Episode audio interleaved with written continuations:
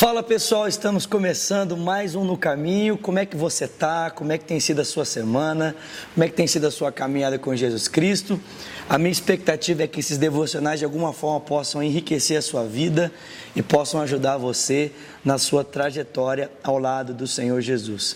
Queria convidar você para a gente meditar num texto da Palavra de Deus, aqui no Evangelho de Lucas, no capítulo de número um, a partir do versículo de número vinte e cinco. Fala para nós a história de um homem bem interessante. Olha o que a Bíblia diz.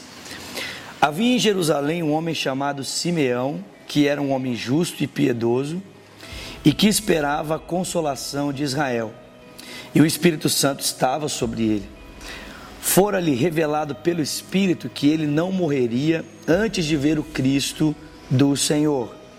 E aí, movido pelo Espírito, ele foi ao templo, e quando os pais trouxeram o menino Jesus para fazerem o que requeria o costume da lei, Simeão o tomou nos braços e louvou a Deus, dizendo: Ó soberano, como prometestes, agora pode despir-me, despedir-me em paz o teu servo, porque os meus olhos já viram a tua salvação, que preparastes a vida de todos os povos, a luz para a revelação aos gentios e para a glória de Israel, o teu povo.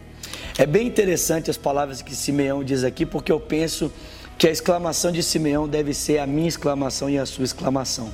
Você pode dizer: como assim, Vinícius? Exatamente isso, a nossa exclamação deve ser a dele. Perceba que o sentido da vida, o sentido da história, o sentido da trajetória de Simeão era apenas um: contemplar a glória do Senhor. Nada mais fazia sentido, nada mais tinha propósito, senão que ele contemplasse a majestade, que ele contemplasse a beleza. Ele disse: olha, agora que os meus olhos já viram Jesus, agora que eu já contemplei a tua salvação, agora que pelo Espírito eu fui movido para contemplar a tua glória, nada mais me importa, nada mais me interessa, o Senhor já pode me despedir em paz, porque eu já vi a tua salvação. Todas as outras coisas perderam o sentido, perderam o valor, perderam o significado diante da beleza, diante da glória, da majestade de Jesus. E assim deve ser a nossa vida. Tudo ou mais deve simplesmente se esvair, deve simplesmente perder o seu sentido, perder o seu propósito diante da glória, diante da majestade, diante da beleza de Jesus. É assim que eu desafio, na verdade é assim que a, a Sagrada Escritura, o Espírito Santo desafia a mim e a você a vivermos a nossa vida, a vivermos a nossa história, a admirarmos tanto a beleza, a admirarmos tanto a glória e a majestade de Jesus, que as outras coisas simplesmente perdem o seu sentido, perdem o seu valor, perdem o seu propósito. É claro que somente pelo Espírito Santo nós conseguimos fazer isso, mas é assim que deve ser a nossa história. E eu pergunto para você, né, deixo essa pergunta para você, já caminhando aqui quase para o finalzinho da nossa reflexão: é assim que tem sido o seu relacionamento com Jesus?